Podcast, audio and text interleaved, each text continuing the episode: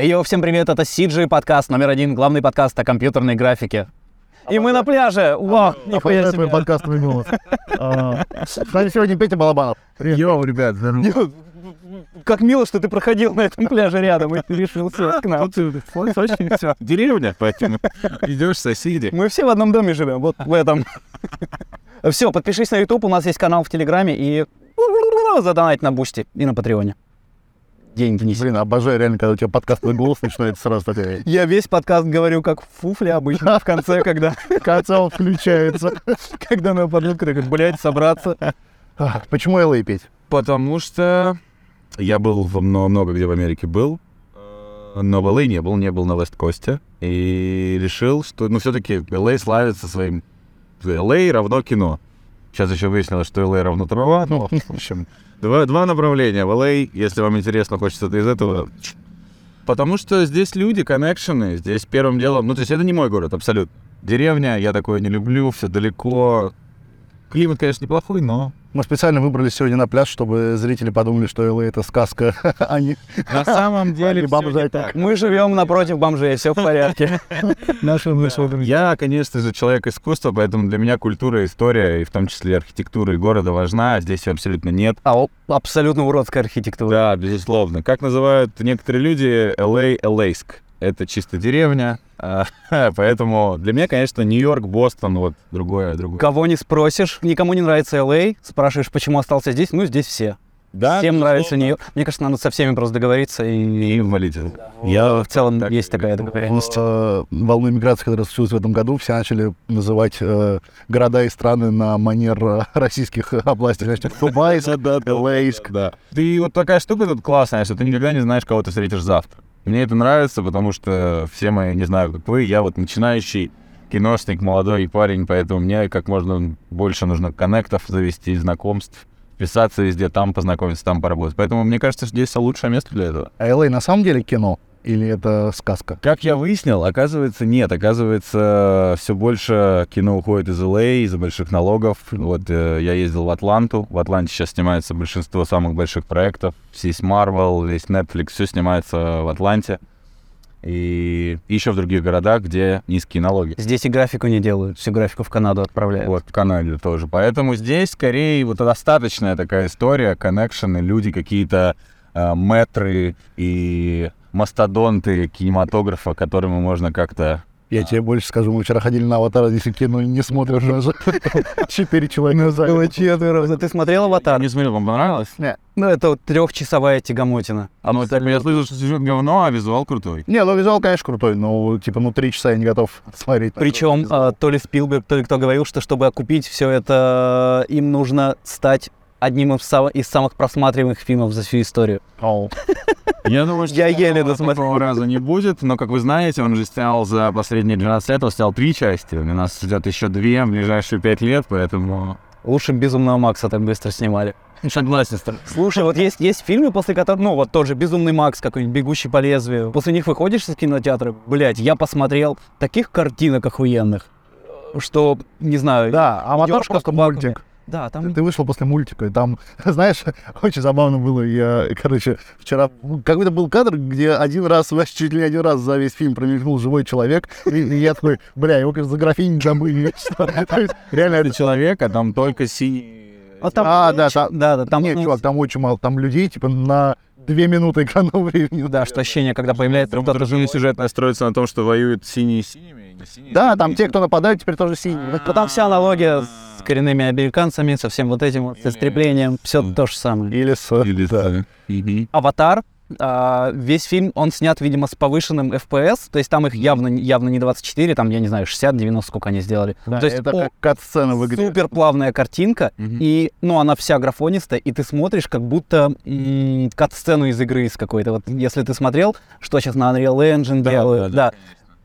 Пиздец, выглядит абсолютно точно так же. То есть ты реально смотришь как будто демо, а, техническую демку игры какой-то. Только она длится три часа. Разве там не должно быть все более проработано? То есть это там, нет, там охуенно проработано, но из-за того, что, из-за того, что это выглядит именно как игра, а, из-за и большого эф пи эс, из-за того, что только графоний, из-за того, что там, опять же, а, у людей лица модифицированные, это все равно выглядит графонисто. Uh-huh. А, есть полное ощущение, что ты вот просто демку игры смотришь. Меня Очень крутой графон. Смущает. Меня всегда да, да, это смущает. Ну и опять же, я говорю, три часа на это смотреть. В эпоху ТикТока посадить, включить трехчасовой фильм и сказать, к нам в кино никто не ходит. Молодежь разлюбила кино. Я могу защитить длительные картины, Давай. длительные ленты, потому что все-таки я, как ты сказал, не поколение ТикТока, и меня очень бесит все эти рилсы, которые десять секунд. Я смотрю рилс, думаю, о, интересно, круто, и он заканчивается на самом интересном эти тупые. О, хрен вообще.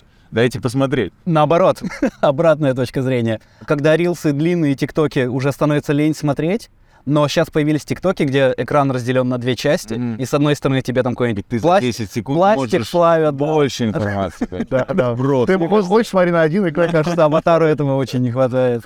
Говоря, кстати, про компьютерную графику в целом, вот это то, что сейчас вот такое делают игры, и что скоро игры будут похожи на кино, это обратно. Вот я недавно наткнулся на чувака, режиссера, который сделал первый трейлер с помощью эй ай.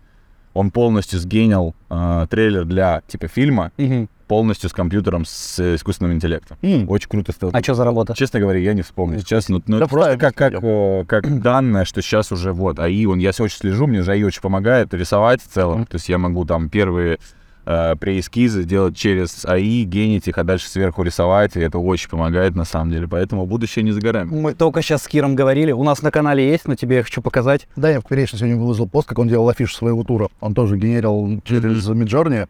Вот, потом обрисовал самый понравившийся вариант. А у нас есть кореш, который... И это голые картинки из... Вот они. из Midjourney, но это прям... То есть это без фотошопа. Да, да, они выглядят как реалистичные фотографии. Это очень круто. Я, то есть я видел, я видел такое. Я много залипал в Midjourney и вообще через Discord. Вот это вот аудитория. У меня есть товарищ, он тоже диджитал-артист. Вот он мне как-то раз бросил, скинул, все время показывал. И такой, вау, круто, это же... Ну, надо обуздать это, потому что иначе это обуздает тебя, и твой талант художника да, идет. Да, там друг. Фишка в запросах именно, как я понимаю. Вот э, это картинки Ильи Ноди, и он сказал, что ему помогает, кроме запроса, указывать референс либо оператора, либо режиссера, либо фотографа, э, который бы мог сделать эту фотографию известную. Я так делаю. Я беру то, что мне нужно по форме, например, персонажа какого-то, беру фотки фактур, которые мне нравятся, например, полупрозрачные, или наоборот какие-то фактуры, не знаю, того же песка. И он накладывает, у тебя получается песочный человек на персонажа того, кто тебе интересен. Это очень легко. У тебя, как у художника, нет переживаний, что... Есть. Серьезно, огромное переживание, но я все-таки верю в то, что мозги, если они у тебя есть, то их... Вот на запросы же нужно правильно. Так это же просто инструмент. Недавно по сетке прошла волна вот этих возмущений художников, где типа нельзя допускать искусственный интеллект. Типа, чё?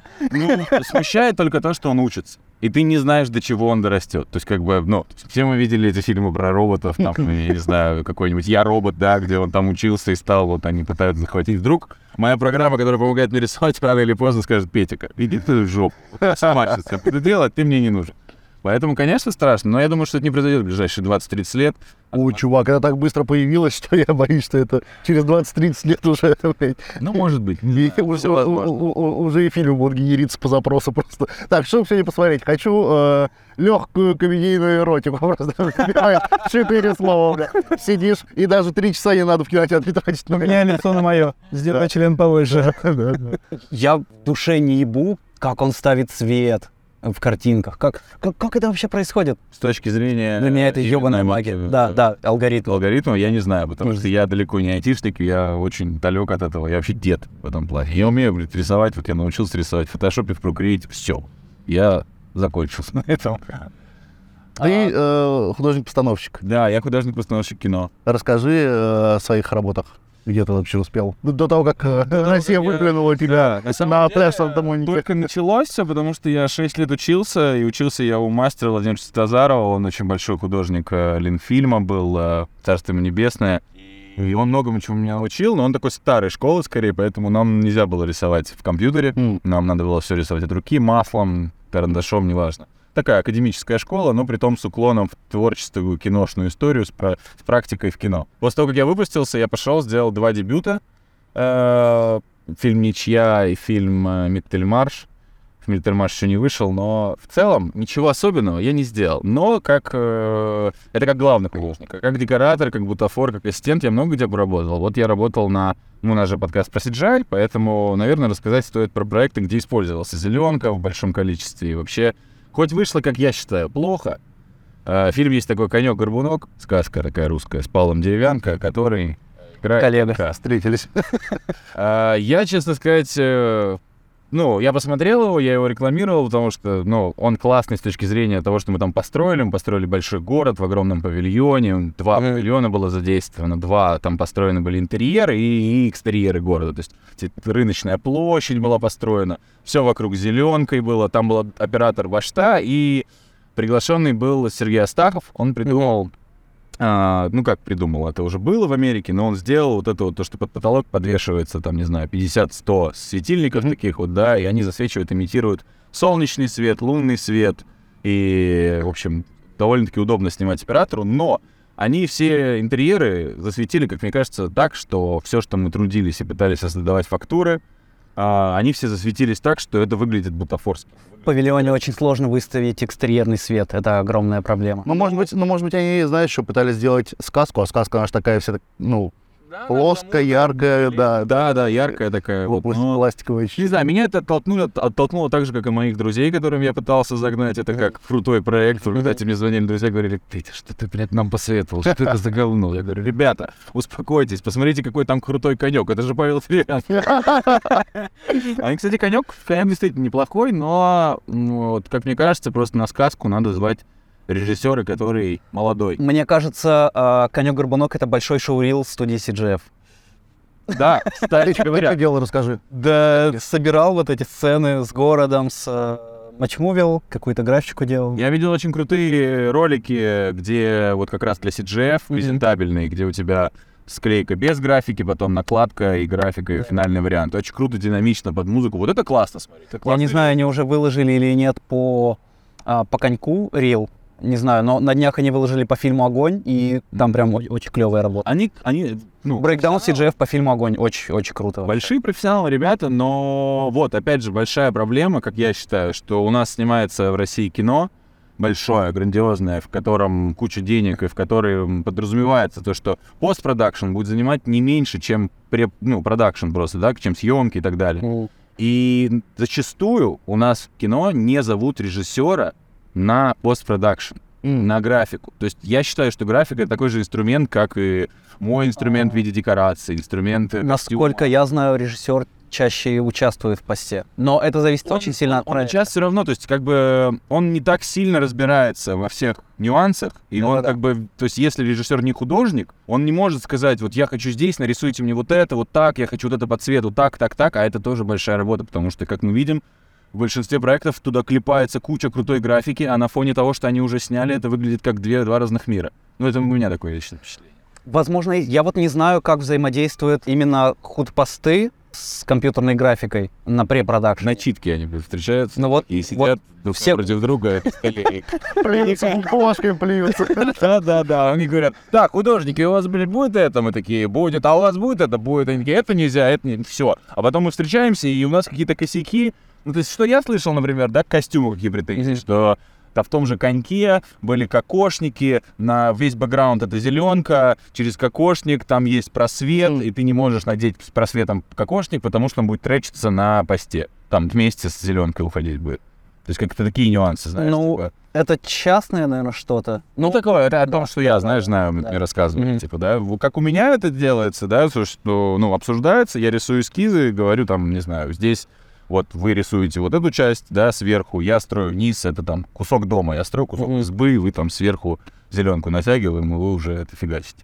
Блин, прикольно, магия. Мы это все на посте делаем потом, то есть нам приходит зеленка, так, вот здесь ты строишь нижнюю часть здания, ты верхнюю. Ну да, мне просто построить надо живьем, потому что, как мы знаем, когда мы совмещаем живое и компьютерное, mm-hmm. получается более или менее нормально. Когда только компьютерное... Хреново. Когда абсолютно. Только живое, очень дорого. Да, всегда... Только компьютерное хреново, это то, о чем мы говорили сейчас про «Аватар». А, ну, но там же все равно, я так понимаю, что там построено было в павильоне что-то. Или они все с моушеном... Надо посмотреть. шестьдесят Real Engine вот этого. Ну, просто, знаешь, даже если там что-то было и в студии, оно все равно выглядит на фоне такого большого количества графики, все выглядит очень компьютерно. «Мандалорец» же классно выглядит. Ну, потому что там... Смотрел «Мандалор»? Ни одного? Я, Ни я сторонюсь любых сериалов. Ты да? знаешь, что он полностью снят вот в триста шестьдесят? В экранах? Да. Да, да. Вот, я... Это, ну, то есть я когда первый раз увидел, мне сказали, что это все павильоны, это все как бы построено. Да, там выстраивается... А... Передний и какой-то средний план — это настоящая декорация, да, да, и да, там да. средний, дальний — это экраны. Из плюсов то, что «Мандалорец» он весь в прозрачных, ой, в этих в отражающих да. костюмах. Если не экраны, то это все, ну, заебешься вычищать оттуда зеленку, а-а-а. заебешься вычищать оттуда съемочную. А то есть костюм был придуман из-за? Нет, костюм каноничный. А, он у него отражающий шлем, да, вот это все. Да, но они же могли сделать ему просто шлем, не делать ему эту броню по всему телу. Ну, я думаю, просто люди бы на графике страдали. Ну, либо рефлекс, рисовать. Рефлексы затрахаешься рисовать. Ну вот, да. может быть. Вот, видишь, это случай, когда художники победили графику. Ну, кстати говоря, я когда узнал об этом, мне стало интересно, я нашел в Питере на, на, этом, на киностудии. Если ты «Бэтмена» смотрел новый, да. вы также снимали. Очень круто. Ну, «Бэтмен», я большой фанат нового «Бэтмена». Там тоже панели. Да, это очень круто. Это единственный фильм, в котором... Единственный «Бэтмен», в котором был придуман художниками Готэм. И это Готэм, а не Нью-Йорк или не... Ты знаешь, что его снимали в Лондоне? Да, там много где его снимали. Я много изучал про... Там большая работа художника, я очень много смотрел, читал про это. А возвращаясь к «Лад экрана», я приехал в Питере... на станцию метро Пионерская, и там на киностудии эр вэ эс есть, были первые вот эти эл и ди-панели, и мне показали, да, они там это, я говорю, сколько там стоит денег? Говорит, ну, денег у нас там миллион, полтора. Что такое? Так это, это херня. Просто им. Тебе нужно еще контент к да, этому изготовить. Нужно подготовить, придумать, нарисовать, чтобы у тебя там на фоне кто-то... Еще это... пятьдесят смен. Какого вообще ебаного качества эти панели, что они, типа, знаешь, не зернятся на, на а, камере. Они... Вот а, мне просто сложно представить. Я знаю, что еще год назад, два года назад, и они всегда в легком-легком расфокусе, чтобы такого mm-hmm. много не было. Я понял. Вот. Что, можно поговорить еще про то, что мы все тут делаем, например? Давай. А- Что, приехал я пять месяцев назад, и, собственно, уже восемь месяцев я не работал в кино до поза-позавчерашнего дня. Кстати, нельзя об этом говорить. Мне кажется, да, не работал бесплатно. Бесплатно, по-дружески просто вышел помочь всем. Снимала девочка короткий метр, и я вот вышел на площадку, я так, на самом деле, соскучился по съемкам, вот я вот что понял. Это просто... Когда ты приходишь, в пять утра у тебя смена с рассветом, стоят гримеры, гримируют, стоят операторы, собирают камеру, и ты такой, да... Пока у тебя свежий взгляд, можно сделать сравнение площадки средней московской и средней местной. В чем ты разница заметил? Ну, здесь было все-таки это студенческое кино, это все там у нас начинающий продюсер. Не, ну, разница, что там нет у тебя вызывного, например, да? Никто не знает, что такое вызывной. Ну, раскадровки есть ходил? Ну, раскадровки, да, у них, кстати, были, они сделали в этой в программке, но я так понял, что они... Типа сторибордеры или что-то такое? Да. Для большинства людей, опять же, русских, нерусских, после... советского пространства не работают по раскадровкам. Даже если они нарисовали раскадровки, они все равно такие, ну, они у нас есть, но мы снимем, как мы видим сейчас. И все равно потом на монтаже у тебя получается, что у тебя что-то не клеится, что-то надо доснять, что-то, то есть... А в Америке как? Они все все-таки, у них четко. Вот у них есть раскадровка, у них распланировано, что они снимают в этот день, у них по вызывному все. То есть я хочу вот именно... попробовать структурировать, э, как понять, как это структурируется здесь, mm-hmm. и рано или поздно, в каком-то да, необозримом будущем, приехать и показать там у нас, как это делается тут и там делается. Расскажи, что делал на площадке. Точнее, что, что делал uh... фотпост, за которым ты наблюдал на площадке. Uh, где? А, да, тут. И, кстати говоря, не только фотпост, еще костюмы. Ага. Потому что экономили. Да ничего, на самом деле, там было такое кино без интерьеров, поэтому реквизит, фактура костюмов, следить, чтобы у актеров все было. Ну, то есть такое банальное, простое, ничего придумывать, рисовать, обновлять не нужно. Сколько стоит...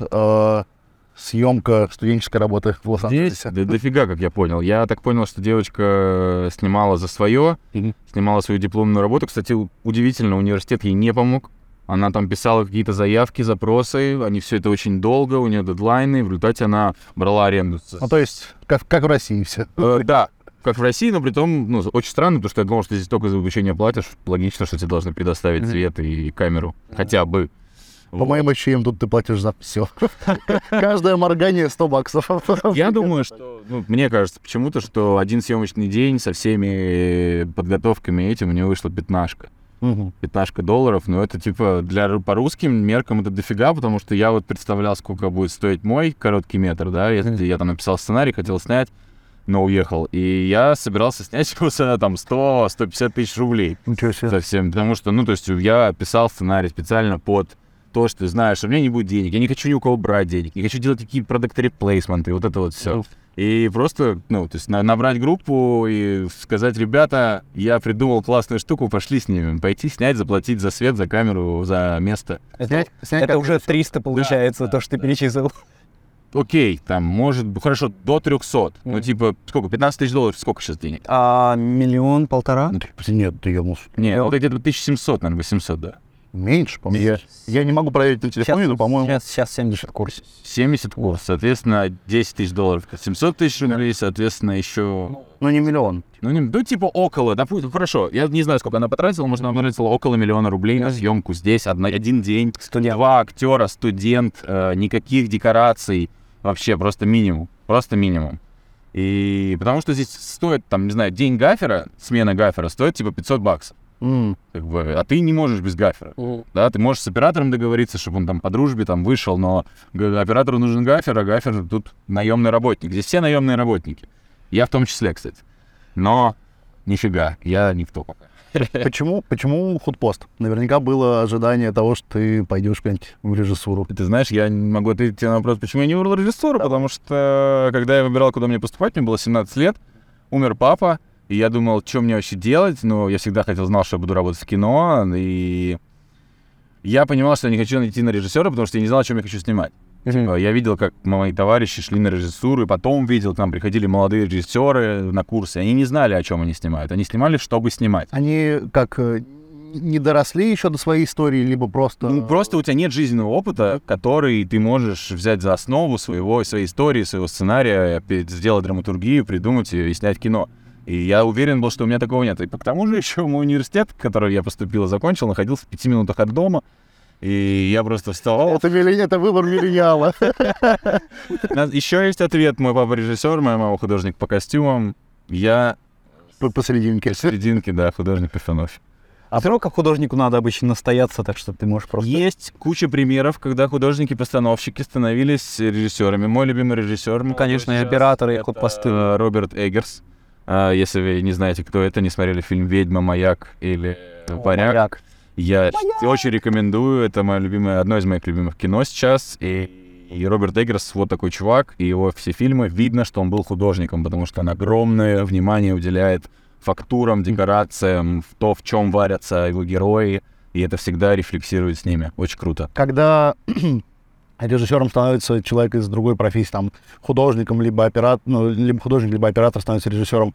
Не перетягивает ли он работу больше в свою изначальную профессию? Мне кажется, это зависит только от человека. Все равно я считаю, что режиссер должен быть нацелен только на режиссуру, потому что у нас поэтому от того кино и плохое, что режиссеры думают о том, как они там, сям. Большинство режиссеров не знает с утра на площадке, как, что они будут снимать и какие у них будут мизансцены. Кто откуда выйдет, они не знают. Они решают это перед дублем, перед кадром в подготовке.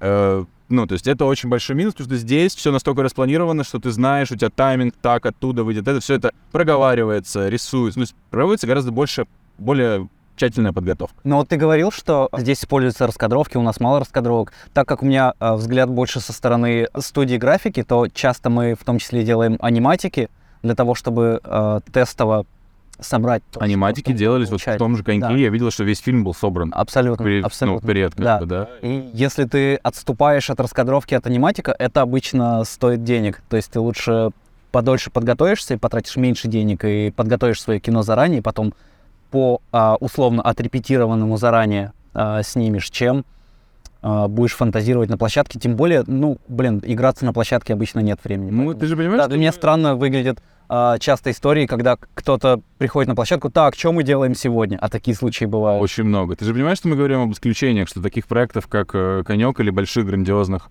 э, флагманов каких-то киностудий, сказок или каких-то больших проектов, их мало очень в России. Что вообще смотрят в России в кино сейчас? На самом деле там смотрят авторское молодое кино, которое ездит там на фестивали, и вот есть кино про тебя, да, оно вот рассказывает все время, mm-hmm. какие выходят фильмы. Мне кажется, что только такое кино и может сейчас пользоваться популярностью, потому что если государство финансирует у нас кино, выходит, блядь, «Союз, союз спасения». Вы смотрели «Союз спасения»? Нет. Ну вот, кажется, кстати, у меня... Смотреть «Союз спасения» в какой-нибудь встрече. У меня искаженный немного взгляд, потому что, опять же, когда работаешь в крупной студии, то крупная студия всегда берет самые крупные проекты, самые крупные рекламы, самые дорогие клипы и то кино, которое, ну вот, будет в кинотеатрах крутиться понятно. То есть я как будто бы не проходил через... Э, не попадал на те фильмы, которые, вот, про которые ты говоришь. Но это, это просто... Я тоже их не попадал, я на них сижу, ищу, включаю и смотрю. Вот там, ну, то есть есть много молодых режиссеров, которые снимают много классного кино. Даже те, кто уже стал популярными, типа, не знаю, Битокова и Балагова, да, и Киры Коваленко. Но, как бы, даже кроме них, кроме сакуровских, есть еще много крутых чуваков. И сейчас, так понимаю, новый курс Сакурова выпустился. Вопрос только остается в одном. Будут ли они снимать кино у нас дома, или они уедут сюда и будут снимать кино где-то тут или в Европе? Ну, то есть вопрос, какое кино будет в России через пять лет? Вот меня вопрос волнует. Загасят его совсем, или же дадут все-таки хоть что-то как-то? По режиссерам и вообще по кинокрюм какой процент уехал? Я не знаю, я сужу по проценту своих друзей, которые не из кино, просто вот мои друзья, моя большая компания с Петербурга, у меня уехало процентов, не знаю, на пятьдесят точно уехал. Все сказали, ну как бы, кто-то там уже вернулся, но очень маленький процент. Все уехали и сидят, говорят, что ну как бы, что ехать? Ну и ты сам знаешь, полкино здесь сидит. Да, да, полкино здесь сидит, и как бы, не знаю, круто, что здесь тоже начнется сейчас движуха, я надеюсь на это, что мы начнем что-то снимать, что-то делать, все получат свои документы, грин-карты и... смогут легально работать. Все еще жду ССН. Я вот только в начале этого пути, к сожалению. Я надеюсь, что все получится. Приезжаешь в новое место, блядь, надо, если там есть уже весь нетворкинг, все связи, здесь надо не то чтобы искать работу, но надо, типа, подумать, а что дальше, как? как? Э, ну, это классно, потому что у тебя вот сформировалась какая-то зона комфорта. Я уже работал пол, ну, художником на полных метрах, и все было неплохо. Меня позвали там еще дальше, у меня были знакомства. Я собирался выходить на уровень того, чтобы работать с Netflix на русских проектах, и все было круто, mm-hmm. вроде бы. Но потом двадцать четвёртое число, и Netflix говорит, что идите вы в жопу, мы уходим. Universal говорит, что мы уходим. Все говорят, что мы уходим, и я такой... Ну, и я пошел. Ну, как бы... Не, безусловно, можно остаться и делать кино в России, если можно. Я просто давно хотел посмотреть, как его здесь делают, потому что там я уже все понял, как все делают. А, в общем, я думаю, что сейчас будет тяжелая эпоха для русского кино. Всегда мы знаем, что в тяжелые времена рождаются крутые имена, крутые таланты, да, люди, крутые да, таланты да, проекты. По-любому. Поэтому я верю, что, что это произойдет. Сравнивая с графикой, у меня все знакомые, вообще все, ну то есть не пятьдесят процентов, а прям вот кто графику сделали, у меня уехали. Не знаю, девятнадцать человек из двадцати, а, но по-любому там же появ... там появляются проекты, там есть бюджеты сейчас, чтобы осваивать. В любом случае новые люди вырастут на этих бюджетах и будут все хорошо делать. Да? Ты, у, у тебя был какой-то нетворкинг в России, потом ты уехал сюда, весь нетворкинг уехал за тобой, и теперь все в чатике, что, есть работа какая? Вообще, чем, кстати, чем да, нет, вот много студий подкрывались сразу, а, ну не позакрывались в России, подкрывались в других местах, а открыли филиалы. свои да, филиалы в других странах, и в целом а, обратная сторона, что нетворкинг сохранился, и те же самые люди в других странах сейчас делают... Да, да, я знаю, что, например, Production один, два, три сделали свой... В Турции они открылись, в Сербии они открылись. Будут здесь снимать кино, но просто на другой территории, да. По-моему, только си джи эф нигде не открылись, но как будто бы хотели. Я вроде говорил, что они только... Они хотели на Кипре открыться, но я не знаю, это, наверное, слухи Кипра. А все остальные все пооткрывались в Армении, в Грузии, здесь. Говоря про трудности, просто, типа, ты заново начинаешь. Вот я знаю просто, что если я хочу здесь пойти художник, здесь же по-другому совершенно устроено, ну, арт-департмент вообще. То есть, да, как? Грубо говоря, я вот... Мне повезло, я... У меня есть Инстаграм рабочий, и, и там я познакомился, подписалась на меня девушка, и она, я понял, что она художник-постановщик. У нее написано Based in эл эй, это было еще года два назад. Она работает здесь художником-постановщиком на очень крутых проектах. Вот я там... Вот она в Атланту как раз тоже уехала.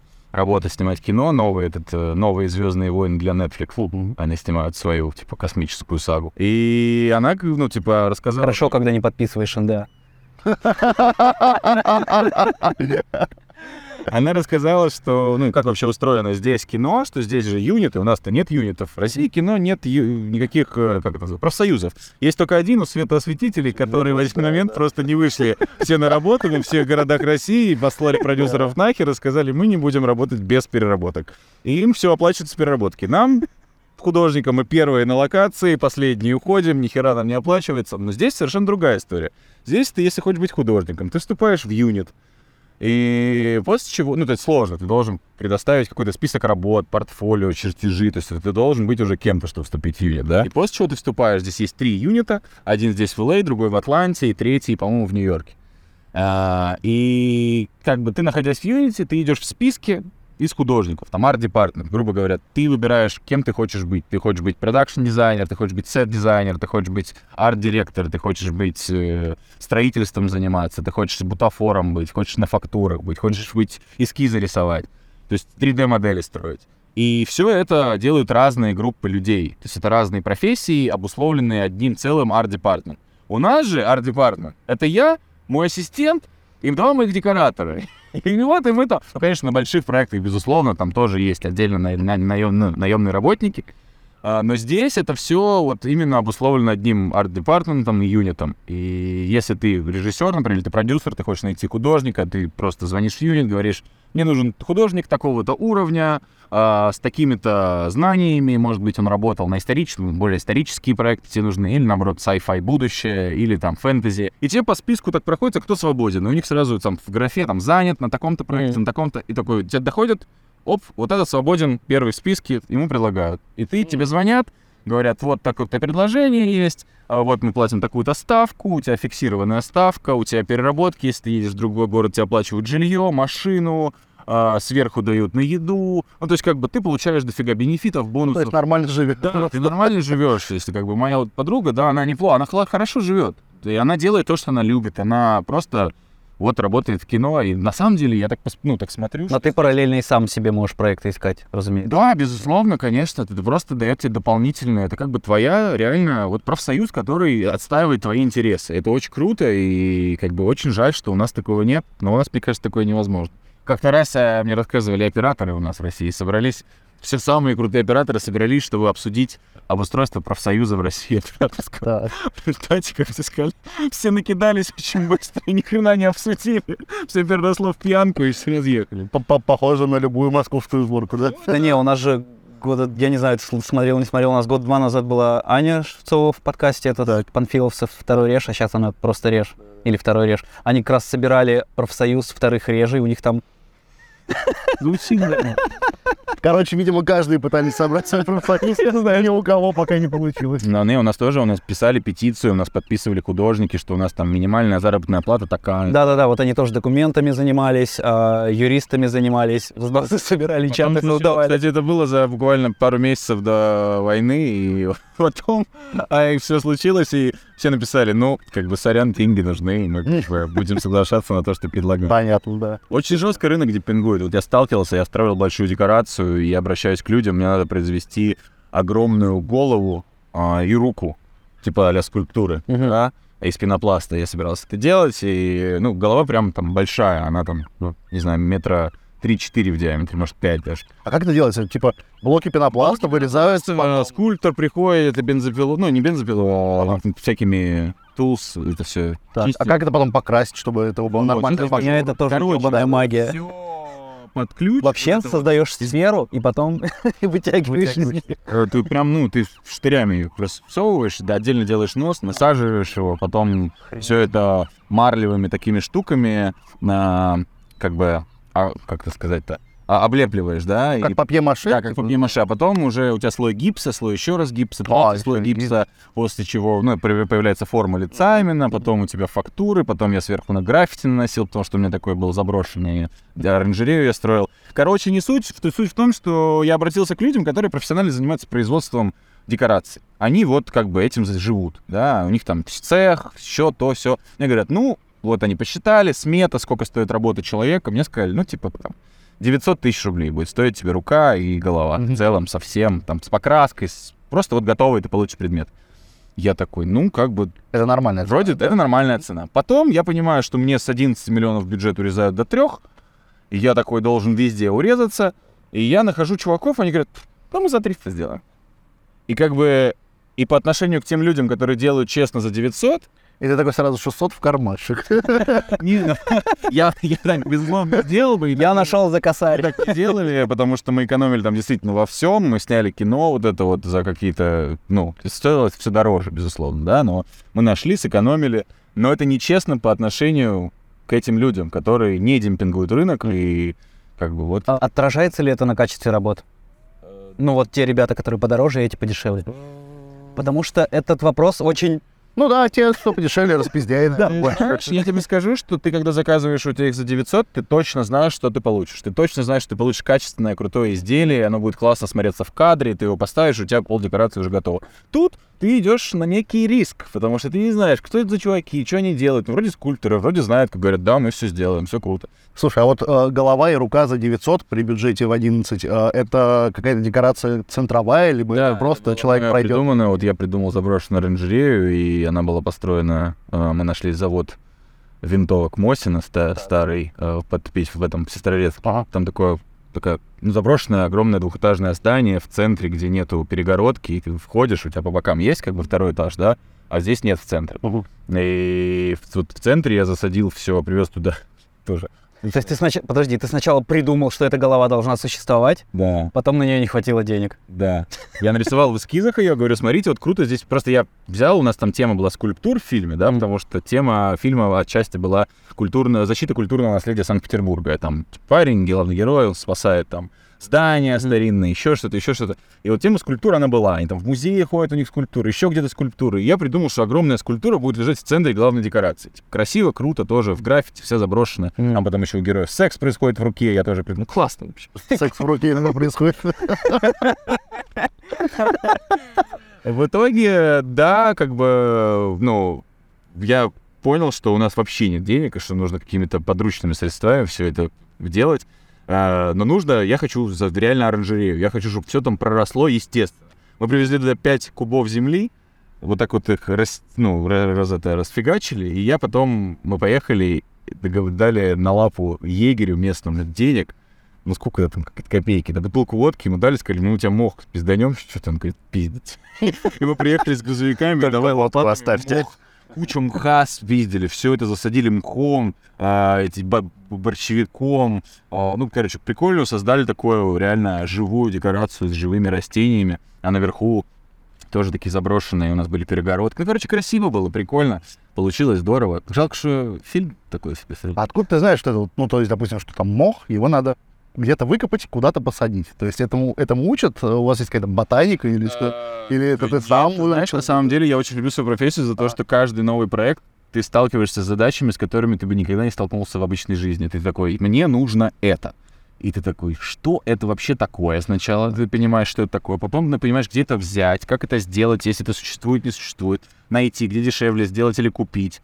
И потом, собственно... Вытекающие вопросы. А вот к тебе пришел проект, а ты сначала знаешь бюджет, ты под него пытаешься подстроить то, что ты да, будешь только еще эскизы? Ну, у продюсеров сколько есть денег. Ага, но с головой как-то не случилось. Говорю, ну, то есть изначально вот сказали, столько есть денег. Угу. Потом, то, ну, каждый же цех у нас работает отдельно немножко, да, продюсер говорит, посчитайте мне смету, каждый цех считает ему смету. Он все приносит. Mm-hmm. Он говорит, так, ну эта смета большая, эта смета тоже большая. Понял, тут эта смета нормальная. И потом какая-то смета вырастает, потому что появляются новые но, новые данные. И он говорит, раз эта смета выросла, значит, надо это... Вот почему на графику всегда остается. Это отдельный вообще вопрос, что на постпродакшн чаще всего никогда не хватает денег, а потом находится доп. Финансирование на постпродакшн. Это очень грустно. Так вот, разделяешь ли ты как-то... Когда рисуешь эскиз, когда придумываешь, какая будет площадка, сразу ли ты пытаешься думать, откуда ты нахер это достанешь, если ты вообще... Тут два, да, да, да, два да. момента. Стоит ли себя как-то вот ограничивать же, на этапе создания эскиза? Когда я придумываю сценарий, например, да, свой короткого метра, я знаю, что мне, что мне нужно и что я, где я это возьму, потому что я знаю, что мне нет денег, например, да. Но когда я рисую...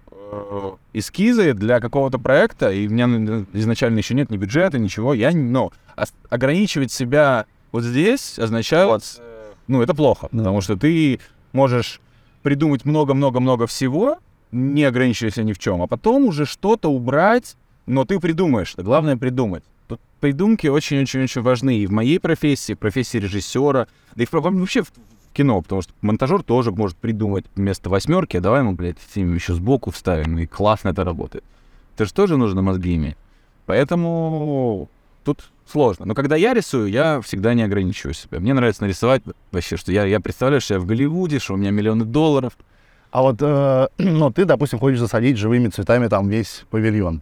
Э, ну, вот как сейчас расскажешь, там мох, все дела. Uh-huh. Вот. Э, не происходит такого, что, допустим, продюсер тебе говорит: слушай, давай возьмем вот эти пыльные рододендроны с павильона Мосфильма, привезем просто, это же будет проще, дешевле. А, да, есть такие продюсеры, которые пытаются ужать тебя во всем, mm-hmm. но ты должен, это вот опять же... Ну вот как, как доказать человеку, что лучше живой мог привезти? Нужно да, быть хорошим в переговорах, нужно объяснить ему, что у нас герой идет по мху, и мох, который ты возьмешь искусственный. Кстати говоря, искусственный мох стоит десять тысяч раз дороже, чем искусственный.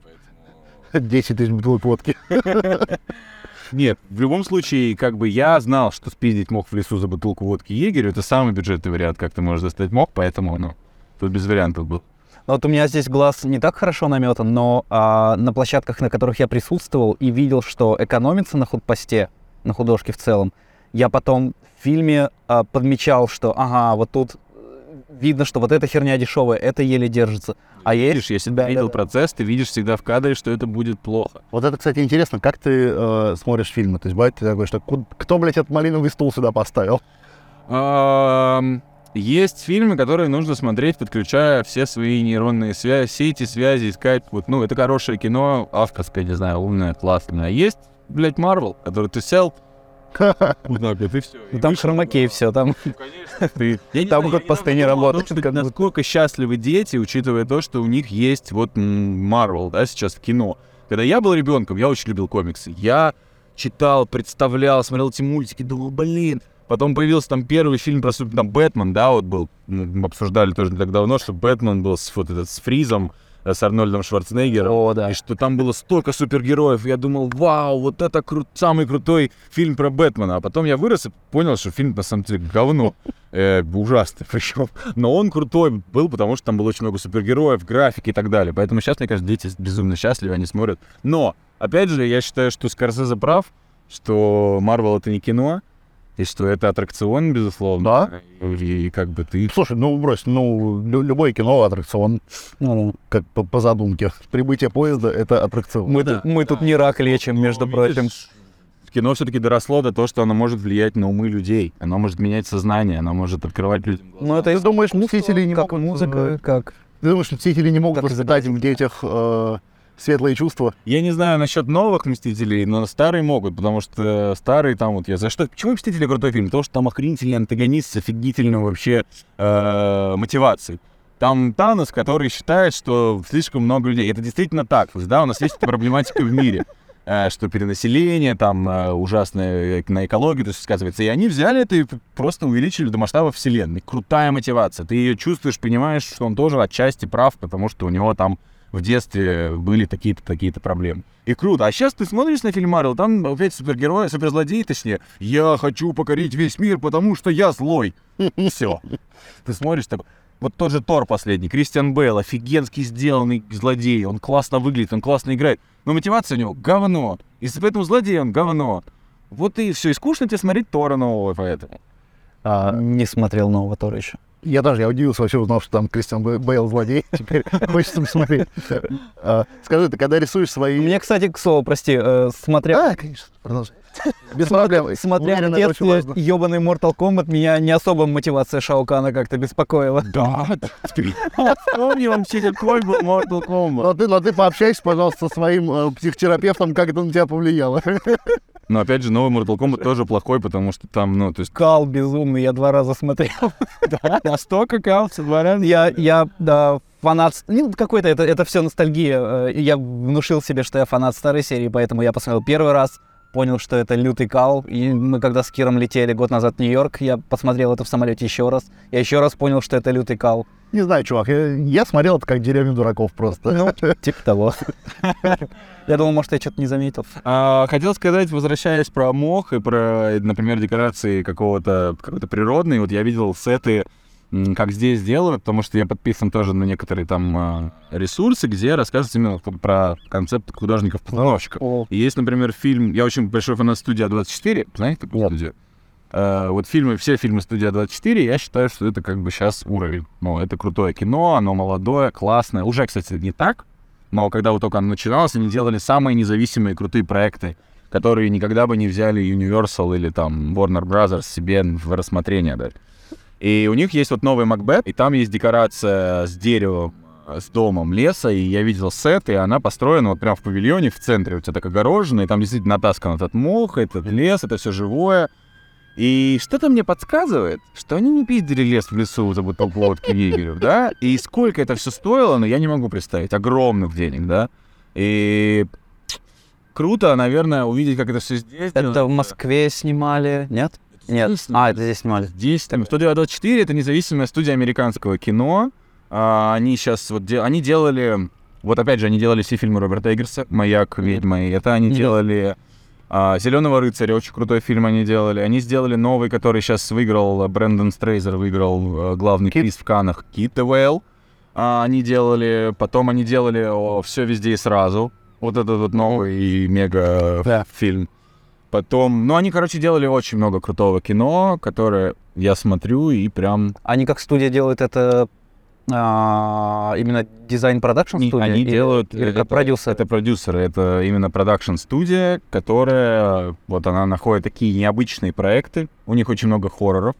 А, вот эти вот, знаешь, «Солнцестояние», знаешь, «Мидсоммар».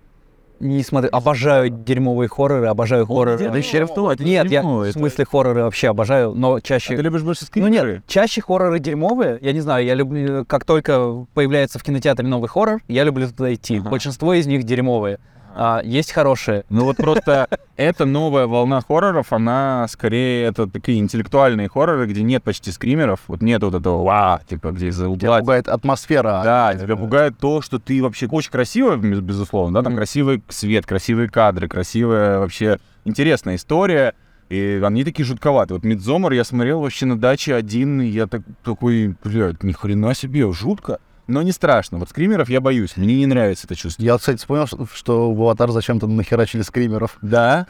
Я, я одел наушники, я сидел в наушниках. Да, так в первом тоже. Там же с Пумой, по-моему, стрёмно тоже она выпрыгивает. Ну, они прям, они все теперь выпрыгивают очень часто всякое. Видимо, вот опять же аттракцион. Чем больше... Это же фишка аттракциона, скример, по, да, по сути, да. да? Чтобы вызвать... Я в кино всегда сижу либо в берушах, либо в наушниках. Меня это пугает. Я очень не люблю ужастики. И вообще... Смешная история. Я как-то, мне было лет семнадцать-восемнадцать, мне нравилась одна девушка, я повел ее в кино, на... она согласилась пойти со мной в кино на «Ночь ужасов». Я подумал, блин, ну ладно, хоть согласилась, буду я прятаться за нее. В результате мы вышли на метро «Сенная площадь», я иду, рассказываю, вот мы идем уже к кинотеатру, осталось буквально двести метров, я иду, рассказываю ей историю какую-то и, видимо, говорю громко слово «пиздец». Ко мне подходит «Здравствуйте». Ко мне потом пиздец. Проявите документы. Я говорю, нет документов. Говорит, все, пройдемте. И меня забрали ментов. Сечь, конечно, не посмотрел ужасов. Со слова пиздец в общественном месте. Я подумал, еб твою мать, ну и чего? Но потом, кстати, я все равно, она дождалась, и мы сходили на один из трех фильмов. На улице нельзя материться? Или что это было? Всю жизнь, чувак. В публичных местах нельзя материться. Пиздец. Я посмотрел тогда фильм «Синистра», ты смотрел? Uh, это про, напомню... Это там, по-моему, пленку находит чувак на чердаке у себя и начинает ее смотреть, а-ля как звонки кассету, и начинает всякое ебеть. Нет, не спас с ним. Он, кстати, ничего был. Довольно-таки классно. Считается каноничным, очень ужастиком. Yes. Смотри, если ты любишь. Да, с удовольствием спрошу тебя, когда... В своих декорациях ты прячешь какие-нибудь пасхалочки? Да, я очень люблю граффити, граффити-искусство, и мне, я считаю, это отличный инструмент для художников, заложить какую-то пасхалку. Подписаться, типа, под Ну, работой. Ты можешь, как бы, ты... То есть, мне нравится умное кино. Я люблю кино, которое заставляет... Ты...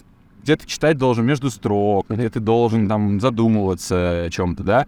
И поэтому очень нравится смотреть... Когда ты смотришь...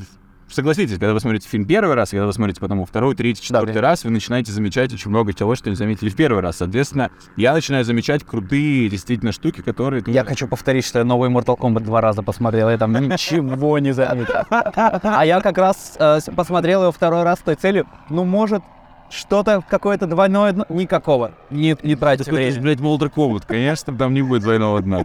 Я использую, вот опять же, в том же фильме «Метальмарш», я использовал граффити как э, тематику... Вот у меня была тематика скульптур, и я рисовал граффити скульптур. Mm-hmm. А, есть очень такие крутые французские художники, Пичало они называются. Right. Они рисуют граффити, но они рисуют официально, там у них всякие контракты с правительством из Франции, но они рисуют на домах. У них там, например, знаете, как выглядит голова Зевса, которую все рисуют? Да. Ну, такая. Да. И они, у них она фиолетовая, половина здесь кусок какой-то их тега, здесь еще что-то, это такое пестрое, яркое. Очень круто выглядит, мне очень нравится. И вот я их увидел как-то раз, впечатлился и под взял их и засунул в свое кино.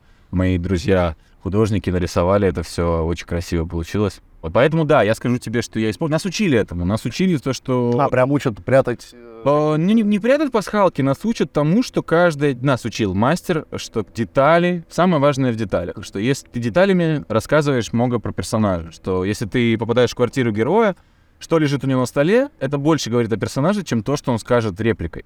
Потому что зритель увидит, какую книжку он читает, что он пьет, что он ест. Что это значит? Это много чего. Предметы говорят о человеке очень много. И одежда очень много говорит. Поэтому э, непосредственно моя задача и задача художника по костюмам — это объяснить, кто твой герой, в первую очередь. Как я строю свою работу, да? Я читаю сценарий, понимаю, кто мой герой, и у меня там локация его квартиры. И я понимаю, так, ага, значит, он бедный, или он богатый, или он там любит это, или он любит это, или он гряз, грязнуля, или он там... супер педантичный, не знаю, там, чувак, который надраивает свой стол каждые пять минут. То есть, как бы, это тоже важно. И зачастую в сценарии не прописано это. Ты должен сам придумывать, кто у чего за герой. Ты должен звонить режиссеру и говорить, ага, а чего вот он, а если вот он это делает? А ты не думала, что вот он это делает? Или там, то есть, как бы, ты сам начинаешь немножко режиссировать. А тебе, ну, а тебе нужно согласовывать с режиссером, там, какую книжку ты положишь ему на стол, условно говоря? Я считаю, что режиссер — это тот человек, который должен, ну, то есть он снимает свое кино, и если бы меня спросили, mm-hmm. если бы я был режиссером, я точно знаю, какая книжка лежит у моего героя на столе, или что вообще. То есть любой вопрос я отвечу, потому что я хорошо знаю, кто мой персонаж. Зачастую, ну, сейчас современные режиссеры не задумываются об этом, они такие, ну, у нас там есть текст, мы там это, драматургия, взаимодействие с героем, там, тыры-пыры. А вокруг то, что это на меня возлагается. И я начинаю сам придумывать и накидываю, накидываю, накидываю. Желательно я накину три варианта, и какой-нибудь он точно выберет. Мне кажется, круто, когда э, получается хорошая связка там, хороших друзей там, или творческая э, режиссера, там, оперпоста и ходпоста, и когда все там, друг другу доверяют.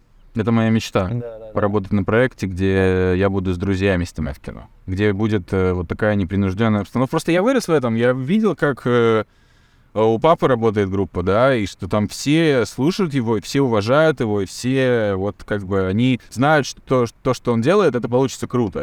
И безукоризненно вот они исполняют. И это классно, потому что все работает единственно, как целый механизм, да, как, как муравейник, по сути. Кино же, кинопроцесс — это муравейник, где каждый муравей выполняет свою задачу, но в муравейнике, если муравьи не будут взаимодействовать друг с другом, у них все разрушится. Они не смогут ползти одной линии, они не смогут там... еще что-то еще. Так же и в кино. Если кто-то начнет выёбываться, то перетягивать одеяло на себя, то, собственно, все. Да, можно написать сценарий одному или книгу можно написать одному, но кино надо, чтобы весь, весь этот... Еще есть огромная проблема в русском кино, что у нас пишется сценарий, а потом он переписывается прямо на площадке. Это отвратительно. Я ненавижу это. Это просто ты... Приходишь, и тебе говорят с утра, ой, а у нас тут изменилось что-то, слушай, мы можем сейчас за два часа найти вот это, это, это, это? И такой, блядь, да мы же это не обсуждали, было хрена. Но вот такие, да, казусы. Но, с другой стороны, это, кстати, интересно, потому что ты каждый день на съемочной площадке ты face-to-face с новыми челленджами сталкиваешься. Тут, тут важен вообще баланс. Если это произошло раз, там, на площадке, если это гениальная идея, которая вдруг пришла, и прям реально круто, типа, ребят, давайте сделаем так, это да. Если это в целом, а, то та парадигма, в которой вся работа делается, то это уже не очень хорошо. Но даже говоря про подготовку и возвращаясь к тем же панелям, а, учитывая то, что если ты снимаешь на панелях, тебе надо весь контент заранее подготовить, потому что ты уже снимаешь не на хромаке задник, который будет, может быть, придуман потом, а вот ты снял картинку, все, она у тебя есть. А, в Марвеле даже такие а, отснятые полностью шоты фон меняют. Ага. Вот, так что... Я вспомнил, что круто рассказать про вот эти хра- панели. А, Борис Хлебников сейчас а, снимал свое кино про... Там весь сюжет происходит на корабле. Угу. А, они там в шторм попадают. Он, по-моему, так называется. Ну, я не помню, как он называется, да. но не суть. И они вместе с оператором а, Алишером, а, они а, весь... сет построили вот в этих эл и ди-панелях, угу. и они с камерой прошли весь фильм. То есть, грубо говоря, они сделали не аниматика, они полностью сняли фильм в этих панелях, а потом пришли на локацию, и они знали у них, где каждый закуток, откуда, чего, куда, почему. То есть, да, и у них гораздо проще прошел процесс съемок. Я обожаю такие штуки, когда ты можешь, э, во-первых, нормально поскаутить помещение, сделать там э, какую-то фотограмметрию, потом походить в ней, вот в трехмерном редакторе по ней с камерами, оптику подобрать. Вон на телефоне этот. Да? Г- где у тебя какой угол там лучше встанет, чтобы не выбирать все на площадке, потому что на площадке ты, опять же, ну вот, как, как получится, так и сделаешь часто. Если ты можешь заранее подготовиться, посмотреть, где у тебя какие ракурсы, вообще охуенно. Натура для этого существует? Ну да, скаут, а скаут, на, натура скаут, да. Да, да. С умным видом все ходят, такие, ой, может быть, отсюда? Нет, подход, поехали. Ну, короче, да, это, в этом тоже есть роман. Ну вот, а ты можешь, э, условно, э, сейчас же есть, ну, сейчас даже на айфонах есть, да. Но, по идее, ты можешь все это отфоткать, да. Собрать модель этого помещения, да. Еще и дома посидеть, поподбирать э, ракурсы, оптику и все вот это вот. Да и там можно, безусловно, поменять те фактуры тех же стен и потом угу. ну, посмотреть, как это будет выглядеть. Ну, это круто. Это, безусловно, это упрощает процесс. Другое дело, что у нас они зачем-то и все равно усложняются всячески, безусловно. То есть, короче, я думаю, что до нас все доходит очень долго. Если здесь это есть уже лет десять, то вот лет через десять у нас будет тоже на том же уровне, что здесь было десять лет назад. Да дай бог через десять. Последний вопрос. По-моему, на- наше поколение немного сбросило с тем, что сбросило, а, уехав. Молодец, спасибо, что перебил меня вот этой метелью, да. Последний вопрос, перед тем, как мы тебя отпустим узнавать, как американцы отмечают Рождество. У меня еще рубрика есть. Новая. Хорошо. Рубрики — это супер. Расскажи, мне очень интересно, как в твоей... киношной семье относятся, относились к графике? То есть, насколько вообще э, близко я тебе маэстро, папа, мама? Отвечу на этот вопрос немножко по-другому. Чтобы ты понял, кто, как мой папа относился к графике, я тебе скажу, что мой папа до две тысячи одиннадцатого года, нет, ну ладно, до две тысячи шестого, по-моему, до... До груза двести он отказывался снимать все на цифру, потому что он снимал все на пленку, потому что он считал, что пленка делается из коровьего говна, соответственно, в ней есть энергия чего-то живого, соответственно, в, в фильме есть энергия. И он долго не мог свыкнуться с идеей, что, значит, цифра настолько преуспела, что им она может заменить пленку. Чтоб говна можно навалить на посте. И, собственно, ну, то есть... У него было минимально? То есть вот в последнем «Я тоже хочу», там... Ты смотрели «Я тоже хочу»? Нет, нет. Посмотрите. А, там есть в конце сцены, где графикой сделано озеро заледеневшее, на нем раскиданы трупы и снег, значит, и там еще улетают такие из церкви, значит, души, наверное. Собственно, это все сделано графикой, но как бы без этого-то и никуда. Папа все пытался бы сделать так, чтобы не было графики. Нахера она, если можно все придумать-то? Если у тебя хватает мозгов придумать без графики, зачем придумывать графикой? Вот. Я скорее больше сторонник этого, не, несмотря на то, где я работаю. Хорошо, а вот тебе говорят, что нам нужно закидать озеро трупами без графики. Твои да. решения. Убить мы много делали, людей. Я, мы делали, есть такой ужасный фильм «Матильда». И там есть... Э... Это учителя, который? Да. И там есть сцена ходынки, где, значит, э, задавили... давки, э, миллионам, тысячи человек, тысячи крестьян. Mm-hmm. И там нужно, нужно, нужно было тысячи трупов, везде должно было быть в поле огромное. Mm-hmm. Вот мы сидели, делали. Это манекены? Или манекенов прям, да. Здесь, а где взять тысячу манекенов? Типа, это все на складе? Ты же не манекены пластиковые берешь, ты там их из... А, нап- напихиваешь, напихиваешь по одежду? Да, да. Я да. понял, я понял. Как чучело. Там, а, кстати, юбнешься, юбнешься, работка.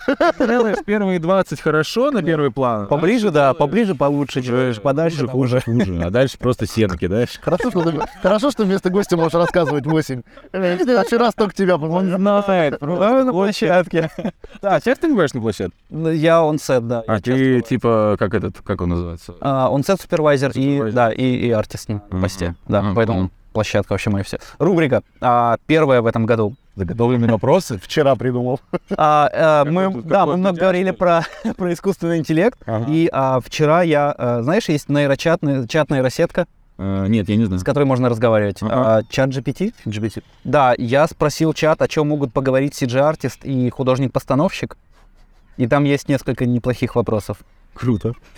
Там такая прям э, очень, очень натасканная нейросетка. Она прям очень хорошо с тобой разговаривает. Давно учится, что ли?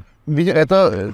Это как какой-то из проектов, в котором участвует Маск, как я понимаю, инвестором или что-то такое. Деньги вот. Плюс И, не, она, она и по-русски даже, что меня удивило. Умеет хорошо общаться с тобой. Но это чат, да, то есть, а не голосом, mm-hmm. она тебе пишет. Компьютер придумал вопрос. Современные тенденции в постановке, какие технологии и методы сейчас актуальны в области постановки сцен? Есть какие-то фишечки? Что имеется в виду? А, я есть думаю, имеется в виду, да. В... Декорации? Ну, по крайней мере, если ты спросишь меня, что интересного нового в графике, и ты скажешь, что последний раз интересовался этим лет пять uh-huh. назад, то сначала это виртуальные студии появились, uh-huh. а потом панели, и сейчас вот это uh-huh. okay, искусственный интеллект okay. и все прочее. Я знаю, что сказать. Uh, вот опять же люди, которые, у которых голова стоила девятьсот тысяч, они, у них свой цех, и они, например, отправляют своих работников, сотрудников на обучающие тренинги. Например, они там купили машину, которая делает смеси, из которой, которой можно делать бутафорские камни, бутафорские, ну, какие-то, не знаю, банальные вещи, которые будут, например, легкими. Тебе нужны два бетонных блока каких-то, да, которые будут на цепях висеть у тебя в декорации. И ты понимаешь, что бетон ты не можешь взять, потому что он весит тысячу килограмм, там, ну, до хрена весит, и ты, ты делаешь... Но если ты сделаешь его из пенопласта, это будет пенопластовый блок. Ой, поэтому был, был, есть так. специальные смеси, которые с помощью специальных там машин, специальных фактур делают тебе один в один идентичные блоки, но они весят, там, не знаю, два килограмма. И ты их там поднимаешь, носишь, там, есть фотографии моих друзей, которые стоят с этими блоками, и не отличить один в один. Но в кадре они выглядят тяжелыми? Да, да, они выглядят очень тяжелыми в кадре. И, собственно, вот я говорю про то, что появляются какие-то, какие-то при- приблуды. Ну, то есть здесь они уже давным-давно, здесь я вот пришел, грубо говоря, в проб-хаус, здесь, здесь есть все. То есть я прихожу на какой-нибудь Линфильм, и там реквизиторский цех вообще расформировали. Там, чтобы вы понимали, Линфильм они проебали полностью. Они увезли куда-то в Сертолово, и, в общем, теперь, чтобы художник-постановщику взять какой-нибудь шкаф старинный, ему нужно ехать, блядь, в Сертолово, там оттуда заказывать машину, везти, короче, очень неудобно, ужасно. Здесь я прихожу в обычный проб-хаус, и там тысячи коридоров всего, от э, чемоданов, ну, там, там, блядь, есть все, реально есть все. Ты можешь... Единственное, что это стоит, конечно, не маленьких денег, но зато ты знаешь, что ты придешь и найдешь все, что тебе нужно. А, а у нас такого нету, соответственно, у нас нужно производить все заново, да? А, кстати, смешная штука, что, что случилось с декорациями конька Горбунка после того, как они их купил какой-то чувак богатый и поставил все на дачу. Хуйня.